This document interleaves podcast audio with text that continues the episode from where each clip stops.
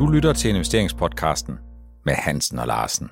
Stedet, hvor de private investorer uge efter uge bliver opdateret på investeringstendenser i øjenhøjde. Velkommen til investeringspodcasten med Hansen og Larsen. Vi er nået til afsnit 112, og så tænker jeg, at det vil være meget velanbragt, hvis øh, Helge, noget af det, som vi skal til at samtale om i dag, det er om investoren, de ringer 112, når det drejer sig om Mærsk, for det ser ud som om, at den sejler, det sejler, skibet sejler baglæns, ligesom af aktierne i dag. Det kommer vi meget mere ind på. Ja, du mener, kursen sejler baglæns. Hvis kursen sejler baglæns, det er godt, du er vågen. Ja.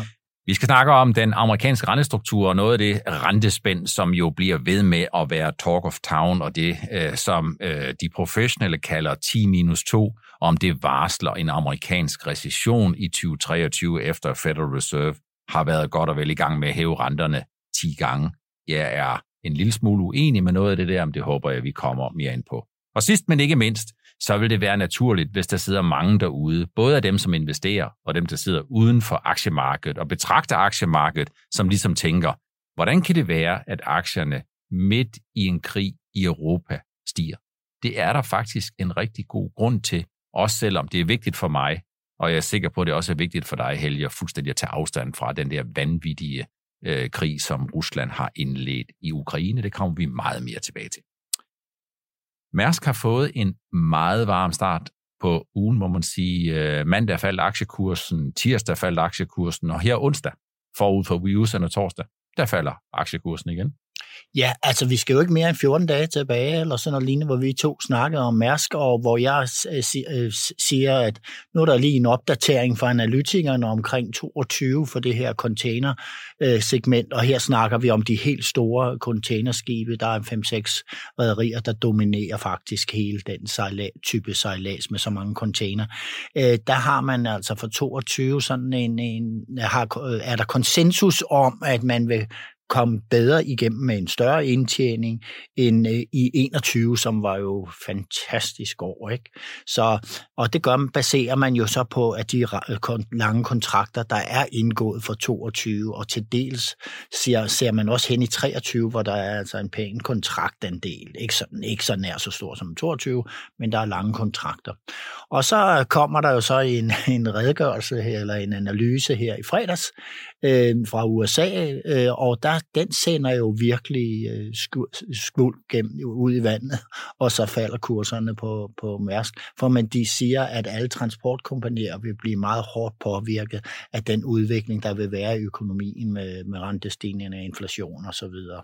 Jeg synes jo, det er meget naturligt. Hvad synes du? Øh, jamen, jeg synes, det er naturligt. Det har vi også snakket om, at det der, hvis det er sådan, at efterspørgelsen efter varer, der skal sejles, falder, og det kunne man jo sådan formode vil ske i 23 i et vist omfang, fordi der er jo ikke støtteordninger ude øh, til de kontante støtteordninger ude til de amerikanske forbrugere, og der kan ske jo også en masse ting med forbruget, når covid holder op, så efterspørger man andre ting end fysiske varer. Det kan jo være servicesektoren og rejser og alt muligt andet. Så der kan ske, kan ske noget, og øh, Spørgsmålet er, hvordan man så vurderer den samlede effekt på efterspørgselen efter varer hvordan den vil være i 23. Øh, og jeg vil sige, det kan godt se lidt sløjt ud med, med krigen og hvad det gør ved råvarer og alt og priser og alt muligt andet, også de her renteforholdelser. Jeg har skrevet lidt om det inde på Nordnet-bloggen. Gå ind og kig der. Det er som ofte sådan, at nogle af de emner, vi tager op, dem har jeg allerede skrevet lidt om, og der håber jeg, I kan finde inspiration. Det, der stod i analysen, var jo ikke, at man nævnte AP Møller Mærsk specifikt, tror jeg ikke. Transportsektoren generelt. Men transportsektoren. Og casen er her, at øh, det vi havde under covid-19 og nedlukning, det var, at den amerikanske stat var jo ret rundhånd med at sende nogle stimulanschecks ud. Det stimulerede forbruget. Øh, vi sad alle sammen, øh, ikke i USA, men amerikanerne sad og købte fladskærme og brødrester og alt muligt andet, fordi de kunne ikke komme ud i den virkelige verden. Og det gjorde jo, at de her logistikkæder, de startede med, at man frygtede, at der ikke blev noget blev transporteret, og så endte man op med, at der var ikke kapacitet nok. Men casen, den er her. Punkt 1.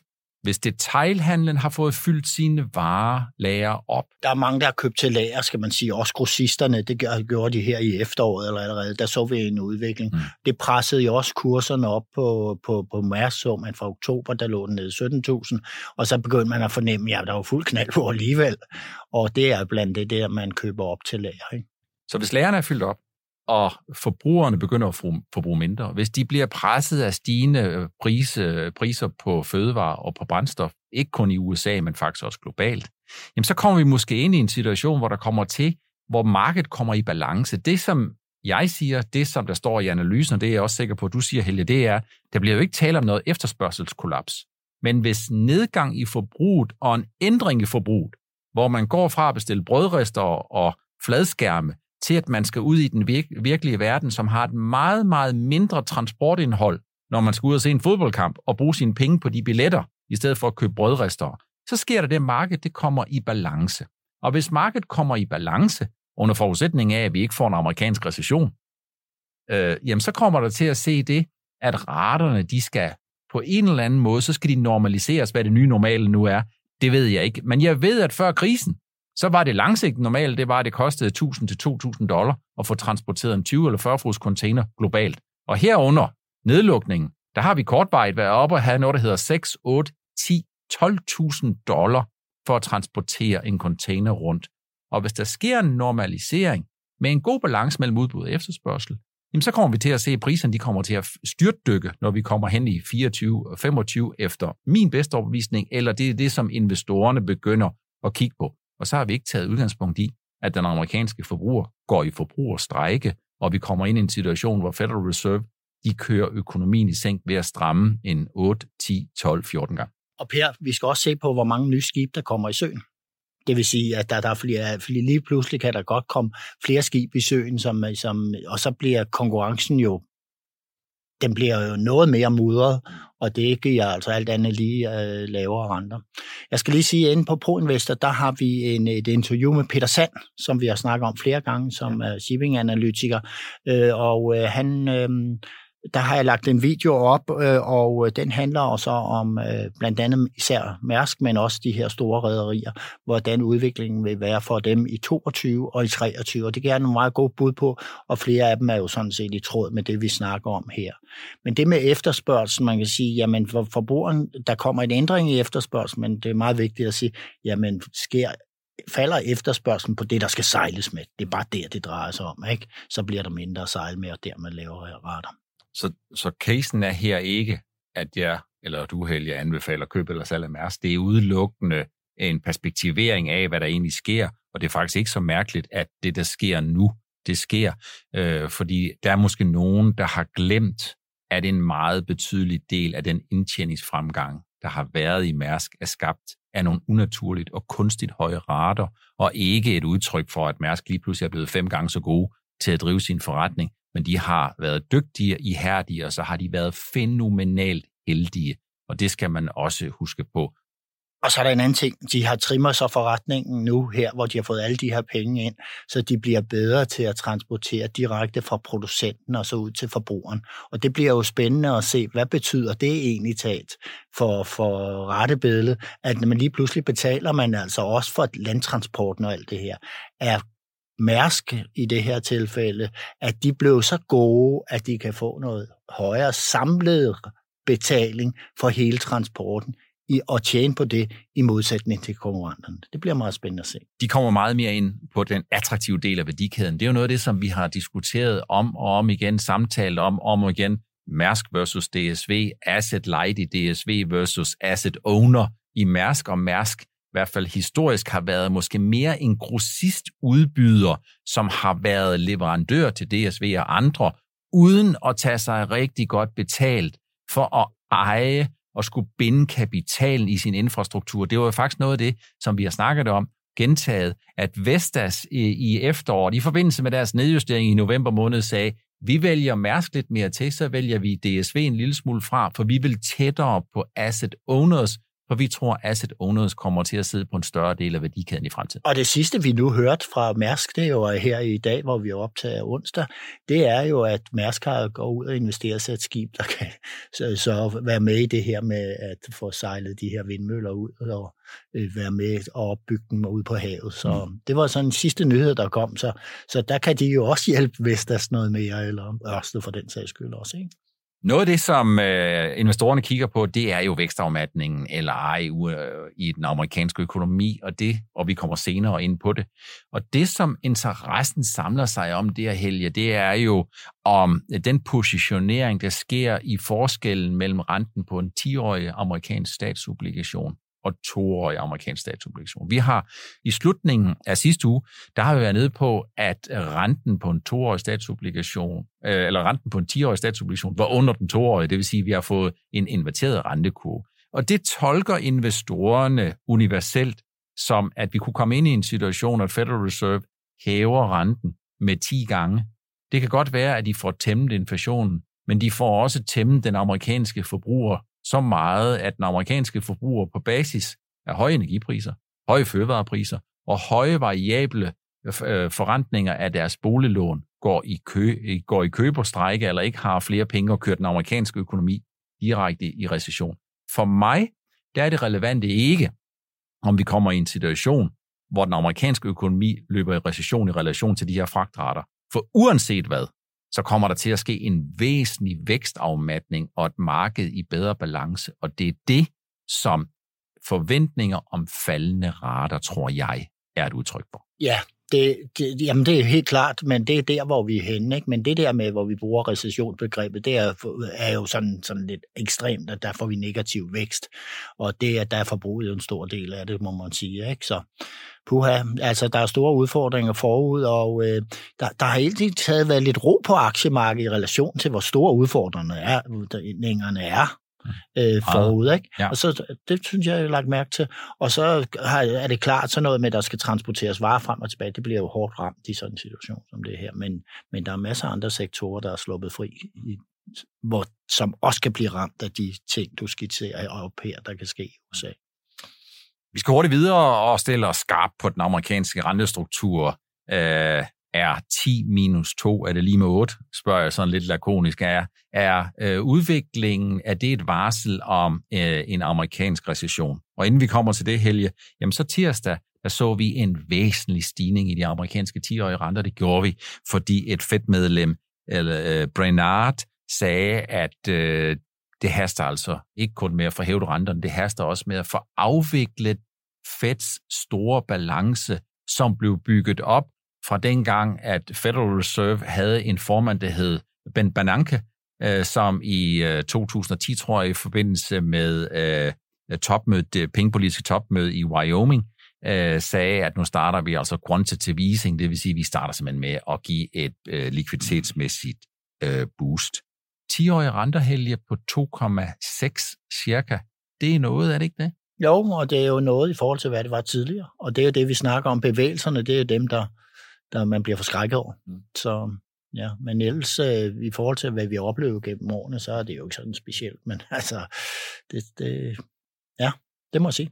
Inden vi kommer så meget ind på sådan nogle, hvad skal man sige, lidt nogle sektorer, så kunne jeg godt tænke mig lige at rette øh, opmærksomheden en lille smule mod, at øh, professor Jesper Rangvid, han har faktisk lavet et lille arbejdspapir. Øh, det lille arbejdspapir, en lille smule empiri, det er, at han har kigget lidt på, er historien sådan, at 10 minus 2, altså forskellen i rentespænd mellem de 10-årige renter og de 2-årige amerikanske renter, når først den kurve bliver inverteret, når først de 10-årige ligger lavere rentemæssigt end de 2-årige, er det så et udtryk for, at investorerne 12 måneder senere, eller noget i den stil, kan forvente, en den amerikanske recession løber baglæns. Og det er simpelthen bare for, jeg synes, han giver et rigtig godt bidrag til den her debat, Øh, og det han egentlig kommer frem til, det er, hmm, tja, han synes faktisk, at øh, det man skal holde øje med, det er ikke så meget det 10-årige versus det 2-årige rentespænd, men det 10-årige versus det renten på 3 måneders papir. Bare sådan til opmærksomhed, gå ind og søg på jesperangvid.com, så tror jeg, I finder hans arbejdspapir der.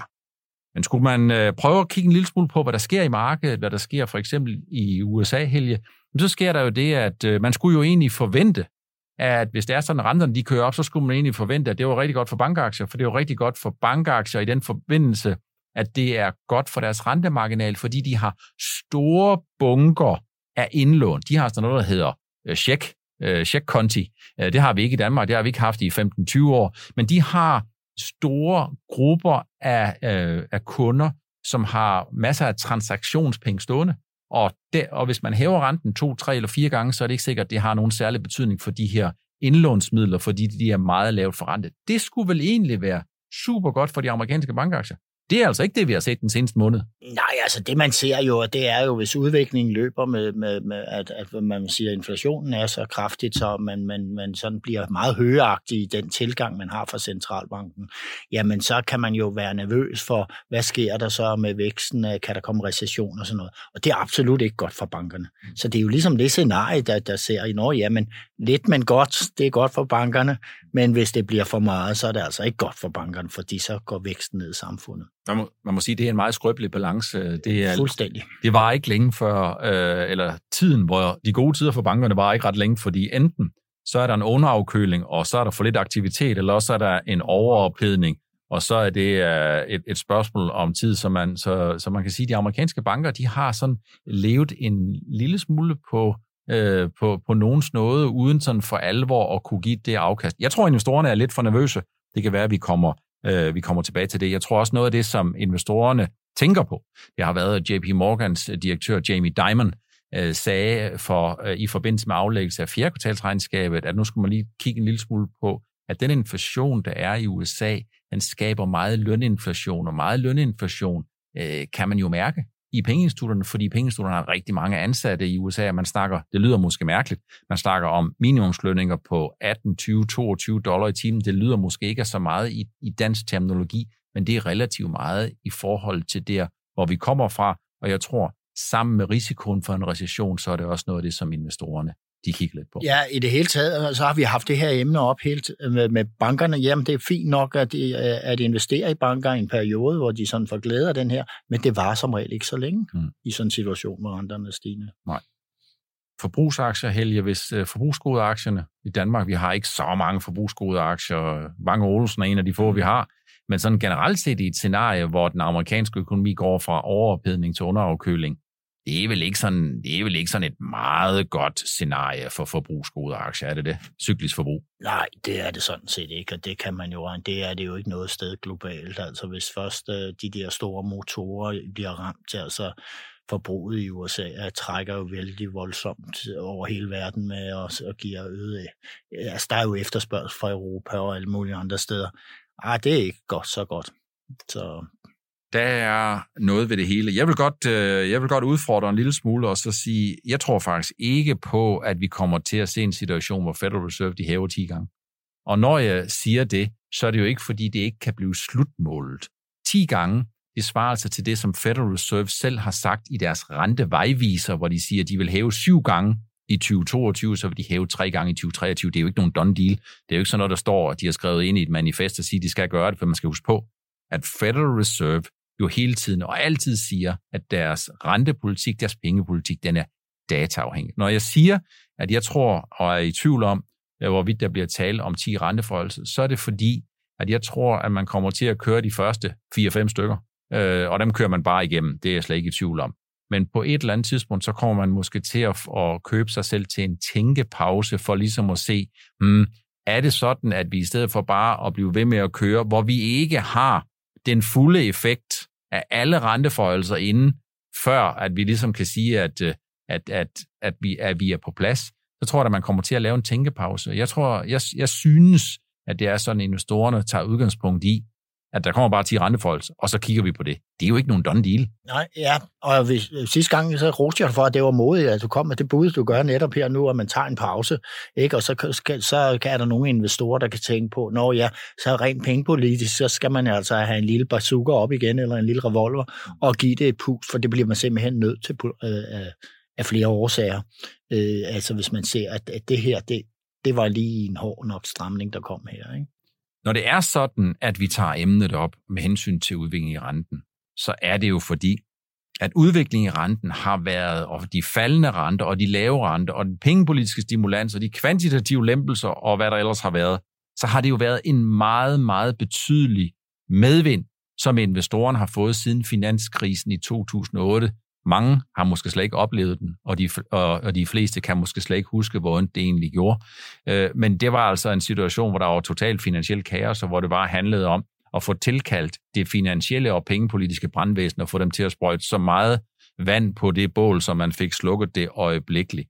Og det er derfor, at hvis det er sådan, at øh, lave og faldende renter har været en betydelig bidragyder til aktieafkastet, så skal investorerne jo være opmærksom på, at en noget højere og stigende rente, det vil tage en del af den der risikoløst ud af aktien, og det er vel plus og minus det, der hele tiden gør, øh, Helge, at aktien de bokser sådan lidt frem og tilbage. Ja, det gør det. Man skal, det, ja, det virker jo som om, at markedet skal simpelthen finde, hvilken skal vi stå på. Og det, det var man sådan set så småt begyndt at indstille sig på øh, før krigen i Ukraine. Ikke? Altså, der var vi i en situation, hvor man siger, Nå, nu virker det så, at investorerne forstår, at der kommer de her renteforhold. Så kommer krigen oveni, og så kommer det her med pres på, øget pres på energipriser og så videre, så videre. Ikke? Så øh, det er en perfect storm, vi står i nu, og markedet øh, ser for vi har lige været inde i det, det vi snakker om, med en, en kraftig udvikling i USA, hvor en positiv udvikling, hvor er det bære rally? Det, det tror jeg faktisk, det er. Øh, så ja, altså markedet finder sig selv på et eller andet tidspunkt, men jeg tror, at 22 bliver meget volatilt. Det er altså utroligt. Altså. Der skal ikke komme mange højagtige udmeldinger fra USA øh, på omkring renterne øh, og opkøb af obligationer og puha øh, eller salg af obligationer. Øh, så nej, så kommer der skuld, store skuld. Markedet finder altid sig selv. Markedet finder altid hurtigt sig selv. Aktiemarkedet, de finansielle investorer, de er meget, meget effektive. De er meget utålmodige, og de er meget hurtige. Og det leder mig naturligt frem til det spørgsmål, som mange, der står uden for aktiemarkedet, eller nogle af de nye på aktiemarkedet, eller i det generelle tilfælde bare aktieinvestorerne, de spørger sig selv om, hvordan kan det være, at aktierne kan stige, mens der er krig. Altså, øh, hvis man går de her krige, vi har haft, øh, øh hvis man går tilbage igennem og ser det, hvordan aktiemarkedet har performet efter, øh, efter sådan store kriser der, og vi kan også se med covid og, øh, og andre ting, jamen så retter tingene sig inden for et halvt år. Det er sådan nogenlunde det, som man, man, man statistisk har fundet ud af. Og i det her tilfælde kan man sige, med, med, med at nu oplever vi lige pludselig store rentestigninger, der er krig i Ukraine, jamen så finder man jo nogle veje, nogle veje hvor man siger, Nå, jamen, hvad skal vi så gøre på aktiemarkedet. Så er der nogle ting, der falder, men der er jo også nogle sikre havne, hvor man søger ind til. Og det ser vi jo nu her med Dansk Life Science, som er gået rigtig, rigtig godt. Øh, og så gar er nogle af biotech-selskaberne også begyndt at blive interessant. Så rykker man nogle penge over i den sektor, som man ellers har forladt nogle måneder tidligere. Ikke? Så, øh, og så kigger man sig rundt og ser, hvad, hvad, hvad, skal vi, hvad skal vi, hvad, hvad er nu populært, selvom der er krig? Så det her handler jo ikke om, at investorerne er følelseskolde. Det handler om, at øh, parallelt med den forfærdelige verden, øh, der sker i, øh, i Ukraine, jamen der er der jo hele tiden 100 kroner, der skal investeres ud fra et, i en finansiel optik. Og aktiemarkedet er altså et sted, hvor risikoen, hvor nervøsiteten, den kommer ud med det samme. Det er ikke sådan en, man holder inde. Vi har effektive markeder, hvis der er nogen, der bliver lidt træt af nogle aktier, jamen så får de altså bare en på tæven, så rører kursen ned, så er der en ny køber. Det er verdens øh, mest effektive marked, synes jeg. Øh, og aktiemarkedet kommer lynhurtigt på plads.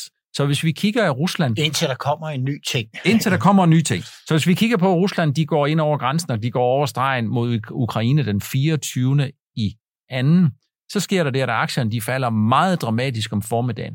Allerede sidst på dagen, havde investorerne indstillet sig på, at det nok var, om ikke slut med den russiske olie, for det er det jo på ingen måde, men det var nok slut med, at europæerne i meget stort omfang langsigtet skal købe meget olie og meget naturgas i Rusland.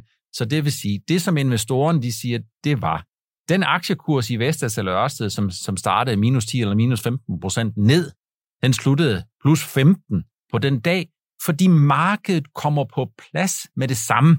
Så det er derfor, at når vi kigger på de her ting, så er det sådan, at med lynens hast, så indstiller aktiemarkedet sig på, hvad der kommer til at ske. Så hvis du er i tvivl om, hvad der skal ske, så kig altid på aktiemarkedet. Aktiemarkedet har ikke altid ret, men aktiemarkedet har altid bud.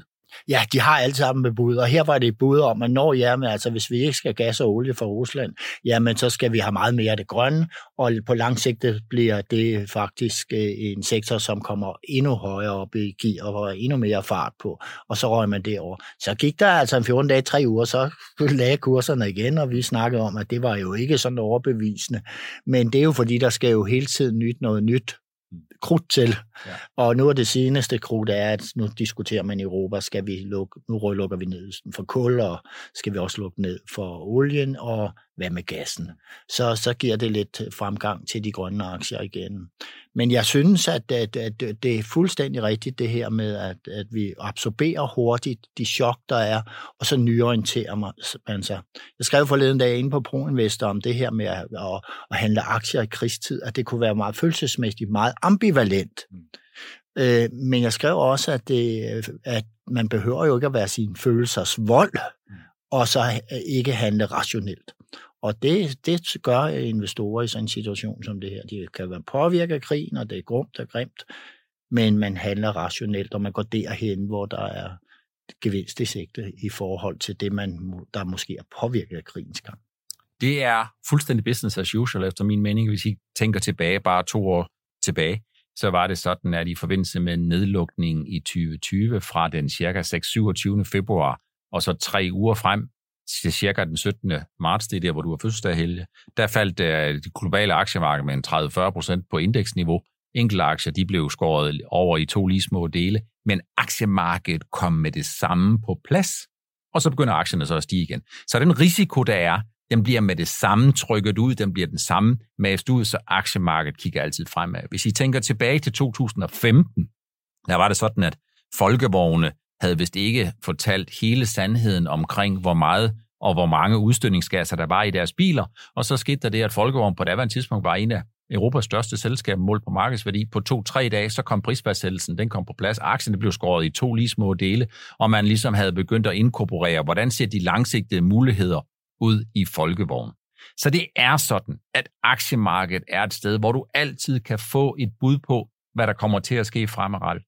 Aktiemarkedet har ikke altid ret, absolut ikke, men aktiemarkedet giver altid et bud. Ja, det gør det. Det var det, vi har valgt at tage med i afsnit 112 af investeringspodcast med Hans og Larsen. Ringer investorerne i Mærsk 112.